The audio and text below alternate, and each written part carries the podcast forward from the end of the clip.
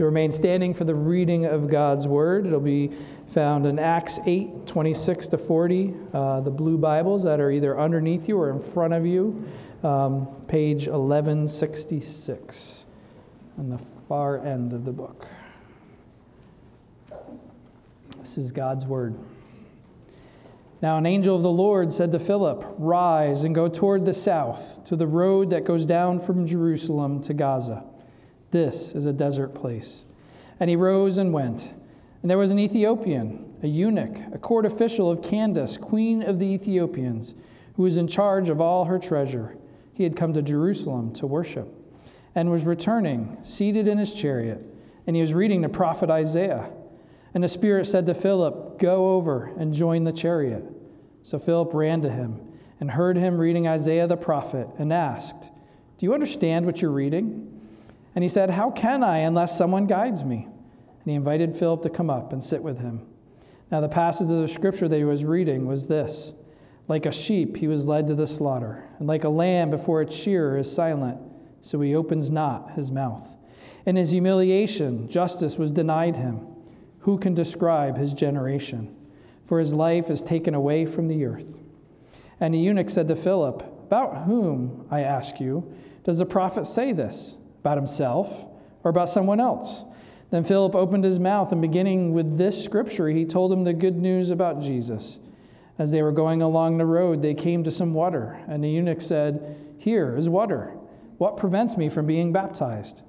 And he commanded the chariot to stop. And they both went down into the water, Philip and the eunuch, and he baptized him. And when they came up out of the water, the Spirit of the Lord carried Philip away, and the eunuch saw him no more, and went on his way, rejoicing. But Philip found himself at Azotus, and as he passed through, he preached the gospel to all the towns until he came to Caesarea. This is God's word. You may be seated. Let us pray. Heavenly Father, we praise you for your word that you've given us to be able to read and understand. But Lord, we know we can't understand it ourselves. And so I pray that your spirit would be at work in our hearts, opening our eyes to the truths of your word, Lord, and helping us know how to apply those truths into our everyday walks. Lord, we thank you and praise you. In Jesus' name, amen.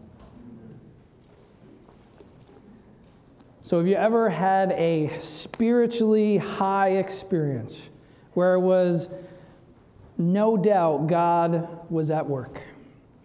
For some of us sitting here, it might have been a retreat between a men's retreat, a women's retreat, a youth retreat, somewhere in our lives where we've gone away from the entanglement of our everyday lives and just gotten away. Maybe for some of us, it was a missions experience, being on that short term trip where you're getting to share the gospel, oftentimes cross culturally. Maybe that was the experience. Or maybe it's some everyday type experience in your life where you can look back and say, God spared me from some kind of pain, some kind of suffering, or maybe a big mistake I could have made. And the list can go on on what those spiritually high experiences could be. Well, after those experiences, it's easy to say to God, I will go wherever you want me to go. I will do whatever you want me to do. And the question becomes do you really mean it? You know, over the last few weeks, or really month and a half, in our martyrs class, we've been seeing some pretty awful ways in which people died serving the Lord. So, would you be willing to go to tribes in the South Pacific that are cannibalistic, knowing they want to eat you? Would you be willing to die that kind of death? Would you be willing to go to a Muslim nation where you know they kill people that aren't Muslim? Or maybe closer to home. Are you willing to go to that boss, that coworker, and talk about your faith instead of just living a good life and hoping they notice? Or would you be willing to break the cardinal rule at family dinners and family get togethers, which says, don't talk about politics or religion? Would you be willing to talk about your faith, knowing there could be hostility. There could be angry words. In our emotional experiences, it's easy to say to the Lord, I will serve you wherever, whenever, with whoever. But not my boss. No, no, no. I got to work. But, but, but not that family member. They're really antagonistic. So sometimes it's easy to say, we'll do whatever, and then we say no. We just finished hearing a quick series of sermons from Pastor Hayward, and he took us through the book of Colossians. And in that book, we're faced with Jesus and who he is the Son of God, Creator, Ruler, Reconciler, Savior, with many other words. He died for us. And that how believing in him should affect how we live in every area of our lives. We're good at compartmentalizing. We have everything in nice, neat boxes, and we try not to let them overlap into each other. You know, we got the work box over here, and then we got the family box, and then we have our entertainment box, and this box and that box, and then we have our, our faith box over here. The faith box, it comes out on Sundays It comes out when I go to shepherd group or youth group or some other event of the church. And then the box goes back into its place. And what we miss is the faith box. It's the master box. It's the one in which all the other boxes fit into and are not to be separate from. And yet, if some of us step back and think about our interactions at work, as we think of our interactions with our families, with a neighbor, we start to realize that our faith box is separate from all of our other boxes. This week in Vacation Bible School, our children are going to interact with a few scenes from the life of Jesus. We'll be looking at his, his birth. We're going to be looking at his interaction with Zacchaeus, his triumphal entry, and his death on the cross. And as we look at those, we're going to be looking at how Jesus came to shine the light into a dark world. He came to this sin filled world to show people our only hope is in Jesus Christ. And the last story of the week on Friday will conclude with this story from Acts 8 to show we need to share Christ where He is opening the doors for us to talk and share about Him. So I want to look at Acts 8 this morning, a true story of a man named Philip whose life illustrates what we just heard and read in Colossians the last few weeks. And I hope this story can encourage us, challenge us to think about our mission fields, to think where God has placed you to live and interact every day, serving Him. So I want to look quickly at the backdrop of this story because it's important to see what's going on in the book of Acts. Saul, who later come to faith in Jesus, was ravaging the church. He hated people who were following Jesus Christ. He was a zealous and passionate Pharisee. He wanted to see this band of Christians who were proclaiming this message of faith in Christ, he wanted to see them come to an end. Because many Jews, even priests, were leaving the Jewish religion and following Jesus Christ. And so he persecuted them far and wide, and even gave nod and approval as Stephen, the deacon, was being stoned to death in Jerusalem. Now, because of this persecution, Christians in Jerusalem scattered. Now, that could have been a time when Christians said, You know, I know I said I would serve you, Lord, but it's getting too costly. They could have said that, but they didn't. Acts 8 4 says, They scattered, but they scattered and went about preaching the word of God, the scriptures. Philip was one of those who scattered. He was one of those who continued to preach God's word.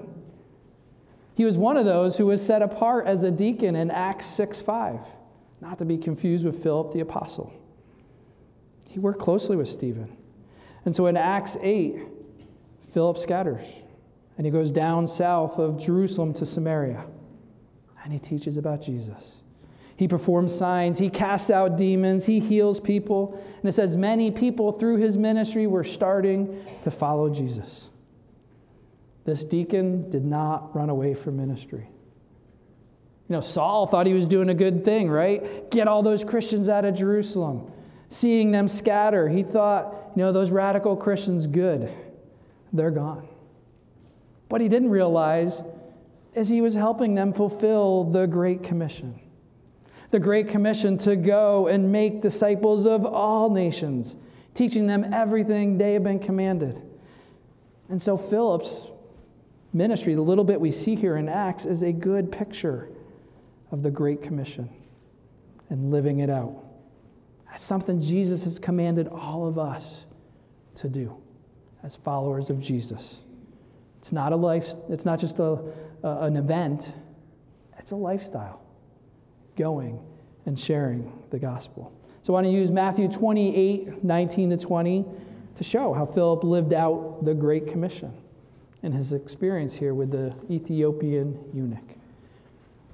Matthew 28, 19 to 20 says, Go therefore and make disciples of all nations, baptizing them in the name of the Father and the Son and of the Holy Spirit, teaching them to observe all that I have commanded you. And behold, I am with you always to the end of the age. The Spirit was with Philip. In the beginning part of Acts, in this story, we see who the story is really about. It's not Philip, it's not the Ethiopian eunuch, though they're seen in the story. But as you read through the first part of Acts, it becomes clear this is about the Holy Spirit and what the Holy Spirit is doing in the church.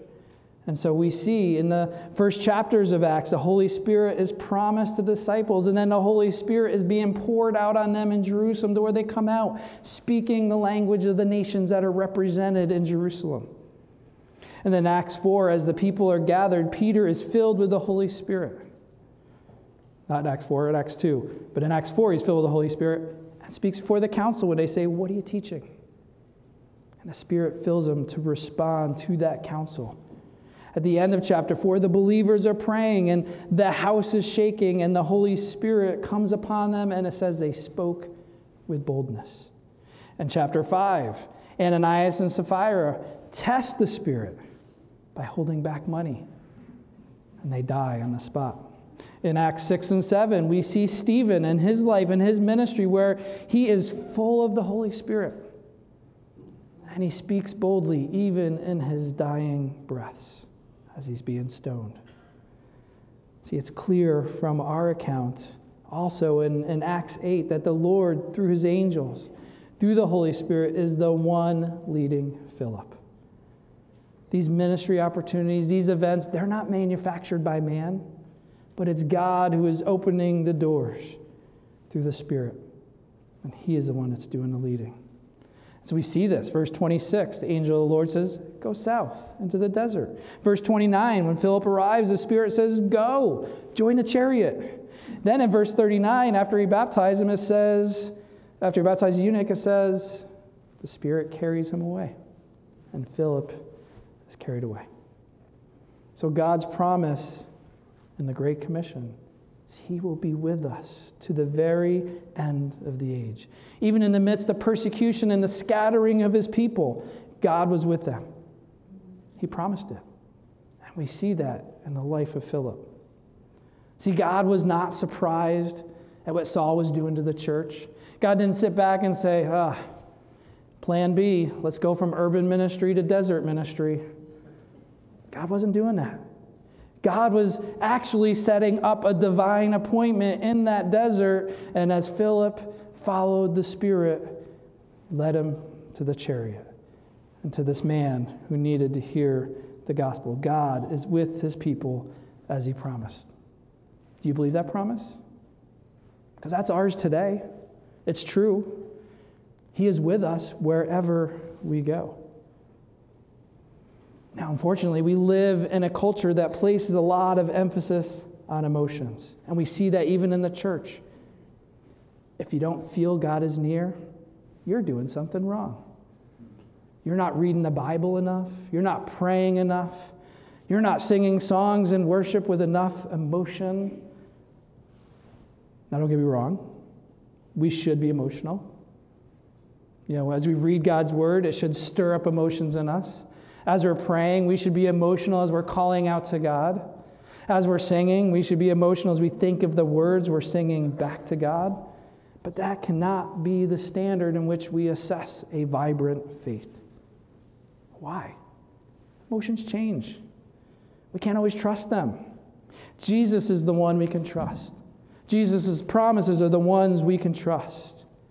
And his promise is he's given us the Holy Spirit as a deposit in our lives, a deposit of the salvation he's worked in us, a promise of the eternal life that is to come our way one day. And so the Holy Spirit is the one we trust, look to, the one who opens doors, the one who guides us. We don't do that work. I think of our mission trip many years ago to Chattanooga, Tennessee. And as we were ministering to the children in the apartment complex there, some of us were like, this is something we can do back home. There's apartments near home. And so some of us got together and started praying, praying for what those opportunities might look like right here in our backyard. And the Pennswood community, doors were open, welcomed us in, gave us a place and then when one place didn't work out, they offered another place that we could go and have a ministry among the children.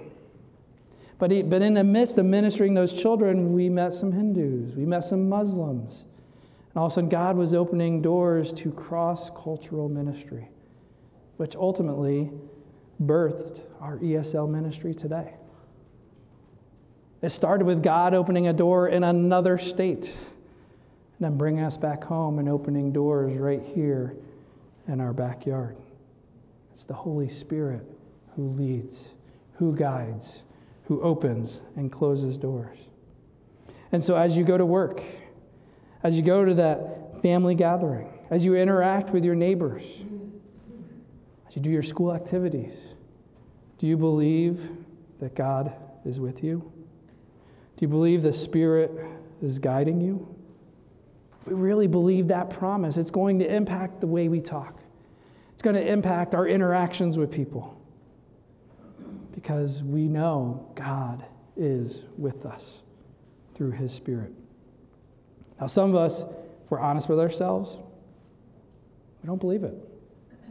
We try to hide our faith. We try to be covert because in those moments our focus is on us. It's on our own comfort.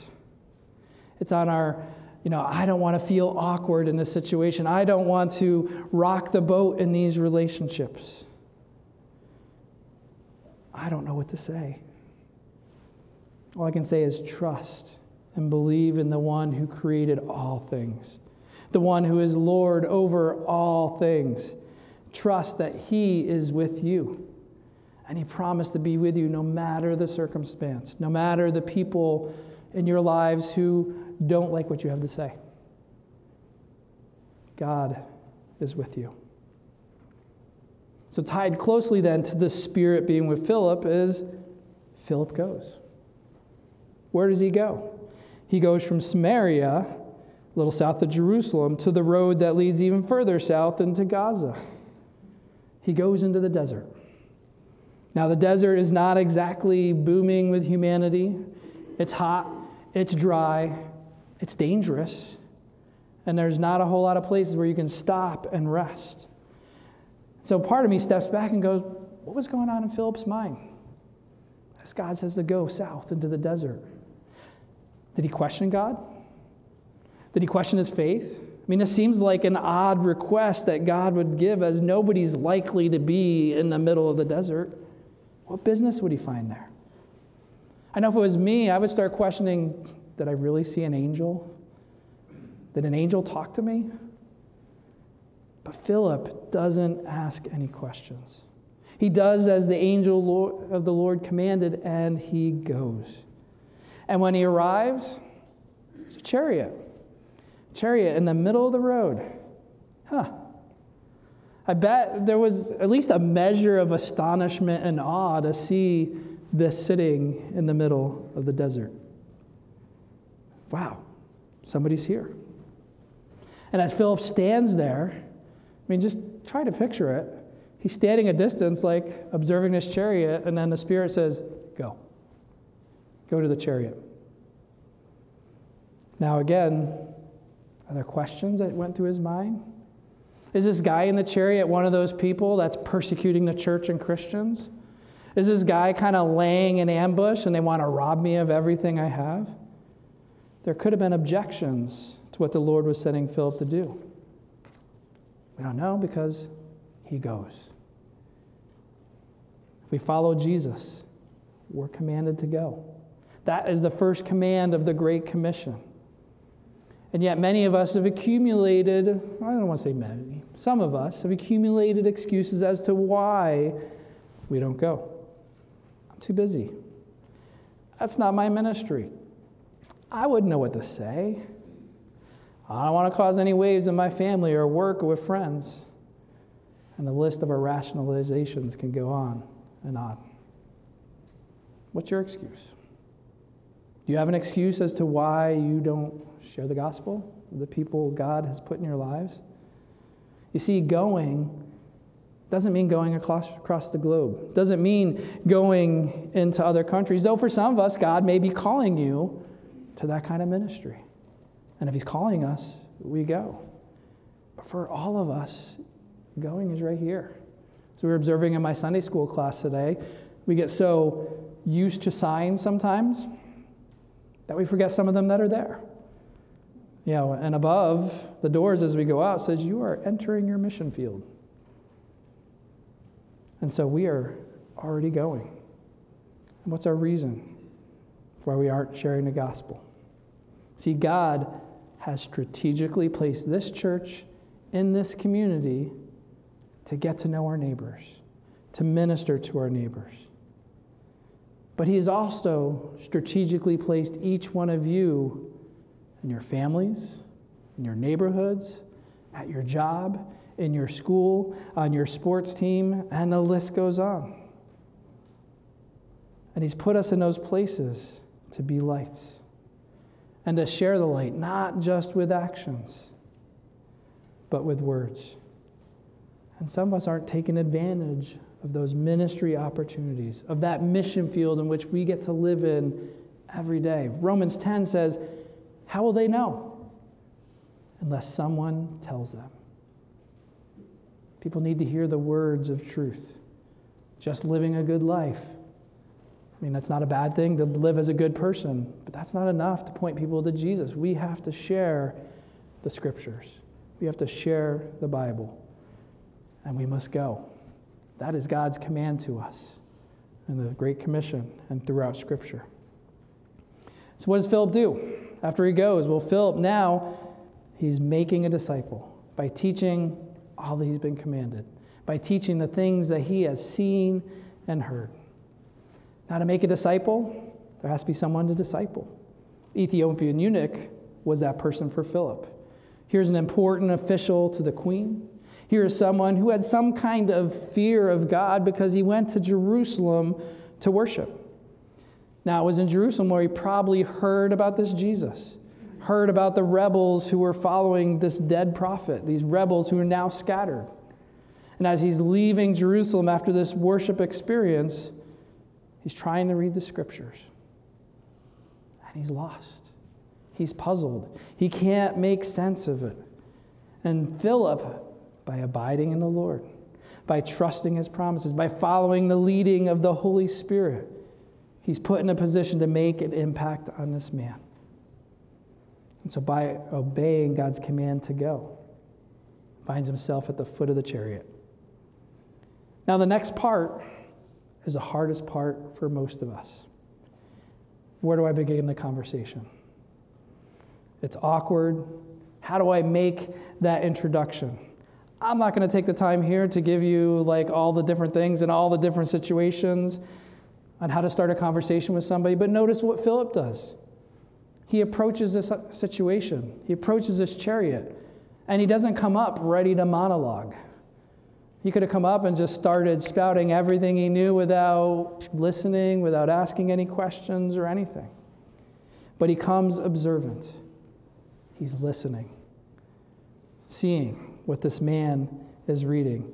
And then he asks a question. He took the moment to listen, to find that connection point. And what a great connection point it was. The guy was reading the book of Isaiah. Philip knew Isaiah. And so, in next step, instead of telling him what he's reading, he says, Do you understand it? Do you understand what you're reading? He puts the ball back into the Ethiopian's court to let him respond. And he says, How can I? And he says to Philip, Come up in the chariot. Explain to me what I'm reading in Isaiah. And so Philip had this golden opportunity to talk about Jesus, using Isaiah 53 as the backdrop. See, we cannot make a disciple without talking about Jesus. Discipleship is not playing sports. Discipleship is not cooking with a friend. Discipleship is not doing a work project, going to the movies. Now, these are great vehicles to build relationships and see bridges to talk about our faith. But if we never get around to sharing the scriptures, we never get around to pointing people to Jesus, we have not done the work of discipleship. So, as the men read Isaiah together, the Ethiopian says, Is this man writing about himself or somebody else? And so Philip takes the opportunity to talk about Jesus. He shares the things he's seen, he shares the things that he has heard. And he says, it says he proceeds to share the good news of Jesus. Jesus is the lamb who was led to slaughter. Jesus was the one who was silent before his accusers. Jesus was humiliated in that he died a criminal death on the cross. Jesus' life was taken away he was laid in the grave after his crucifixion. Now, we're not told all that Philip shared, all that he talked about in this good news. Did he talk about Jesus' birth? How Jesus was and is Emmanuel, God, God with us? Jesus who would save his people from their sins? Did he share the various miracles, the casting out of demons, walking on water, calming storms, healing people? Did he share verses where Jesus talked about himself? The Father and I are one. If you've seen me, you've seen the Father. I am the way, the truth, and the life. Nobody comes to the Father but through me. You will have trouble in this world. Take heart, I have overcome the world. Or Jesus' words on the cross Father, forgive them, for they know not what they are doing as they're crucifying him. Did he share the different stories and parables that Jesus shared? Did he talk about his death and resurrection? We don't know exactly the good news that he shared, only that he shared Jesus and what Christ had done for us. It's the good news that we're called to continue to share today. We have to share it, we're commanded to share it. And it's a good news some of us sitting here this morning are wrestling with. Maybe some of you came in here thinking, I'm good. Life is good. I got this. The good, of good news of Jesus is you're not good, you don't got this, and you're dead in your sin.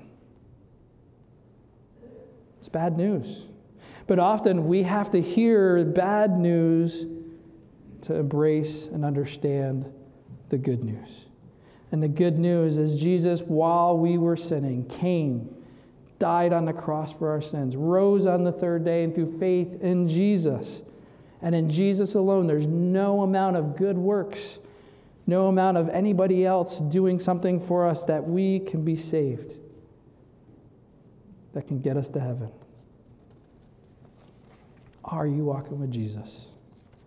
Is your faith in Jesus Christ? That's the good news Philip would have shared with the Ethiopian eunuch, and what we need to continue to share today. And so, by following the Lord's leading, by abiding and trusting in Him, Philip had a great opportunity to share the things that he had been commanded, the things that he had learned. It's an opportunity he would have never had if he said, you know what, I'm going to scatter and be quiet. The cost is too great. If he had thought that, he would have never came to this desert encounter. And so, what do we see about the Ethiopian? It says he believes. He trusted in Jesus Christ. He began to follow Jesus. And then, what does he ask? If he can be baptized. And so, Philip, the, de- the deacon who's been traveling, because this chariot is move- moving further south. And so, as the, the chariot's traveling, Philip says yes. And they pull over and he baptizes at the Ethiopian's request, baptizes him. It's awesome to think about this man, this Ethiopian, who had some element of fear of God but did not know God. How he went to Jerusalem and came away from that experience empty, wondering if there was more, full of questions, lost. And it was in the middle of the desert where he'd find answers to his questions. It was in the middle of the desert that he would find hope. It's in the middle of the desert where his life would change forever. It's in the middle of the desert where he would become a disciple of Jesus Christ. It's often in those desert like experiences, those places in the world where we would never think of sharing the gospel. It's often in those places where God is at work using his people to impact the lives of many others. So, as part of the Great Commission, we're to make disciples, teaching everything we have been commanded. Are we doing that as a church? Are we relying on programs instead of looking for opportunities to intentionally disciple people person to person? Are you members of Trinity? And others sitting here this morning, are you discipling somebody? Who is that person you're meeting with and reading the Bible together? That person you're praying with? That person you're taking time to teach what you have learned and how you've grown in your faith? That's something we are called to do. All the adults in this room, whether you're a retiree, a parent, a college student, whether you are a high school or middle school student, or even some of our children sitting here, this is something we are called to do to make disciples. It takes time, it takes sacrifice, but that's the call placed on our lives. I want to close with this quote from John Piper from Let the Nations Be Glad. This is what he says As we seek to find out why with such millions of Christians, the real army of God that is fighting the host of darkness is so small, the only answer is lack of heart. The enthusiasm of the kingdom is missing. And that is because there is so little enthusiasm for the king. To fulfill and carry out the Great Commission, we need to be enthusiastic about God's kingdom. But most importantly, as we saw in Colossians, faced with who Jesus was, we need to be enthusiastic for Jesus. Enthusiastic about wanting to get to know him, grow in our faith in him. And as we grow in that enthusiasm, as we get to know him, he is going to use us in sharing the gospel with a world that's dying, with people who need to hear the hope of Christ. So, my encouragement to you is talk to somebody before you leave this morning. First, if you don't know Jesus, we want to share that with you. So ask how you can know and walk with Jesus. And, and secondly, if you're like, how do I take advantage of my mission field? We want to share that with you too. We want to walk with you and encourage you and what it means to make disciples right where God has strategically placed you. Let's pray. Heavenly Father, we praise you for your word, for its truths. Lord, your word makes us see our sin. But Lord, your word also shows us hope that comes from knowing and following Jesus. And so, Lord, I pray for those sitting here this morning. You know each of our hearts. You know those who don't know you, who think they're good, think they got it all figured out, and they need to hear they don't. And we only have hope through embracing Christ, believing in who He is, dying for us on the cross after living a perfect life that he rose from the dead, and that only through faith in him do we have hope. Give that hope to people this morning. And those of us struggling with boldness, with not wanting to share our faith because we're scared, because we're looking more at ourselves, I pray that you would give us a boldness that we know only comes from you. Because on our own, we'll be scared every time and we'll never share. But with your spirit at work in us and by looking to you and obeying you as you send us, Lord, you're going to give us some awesome opportunities to share the gospel, to make disciples, people you've put into our lives. So we praise you for the hope that comes from knowing and walking with Jesus. It's in his name we pray. Amen.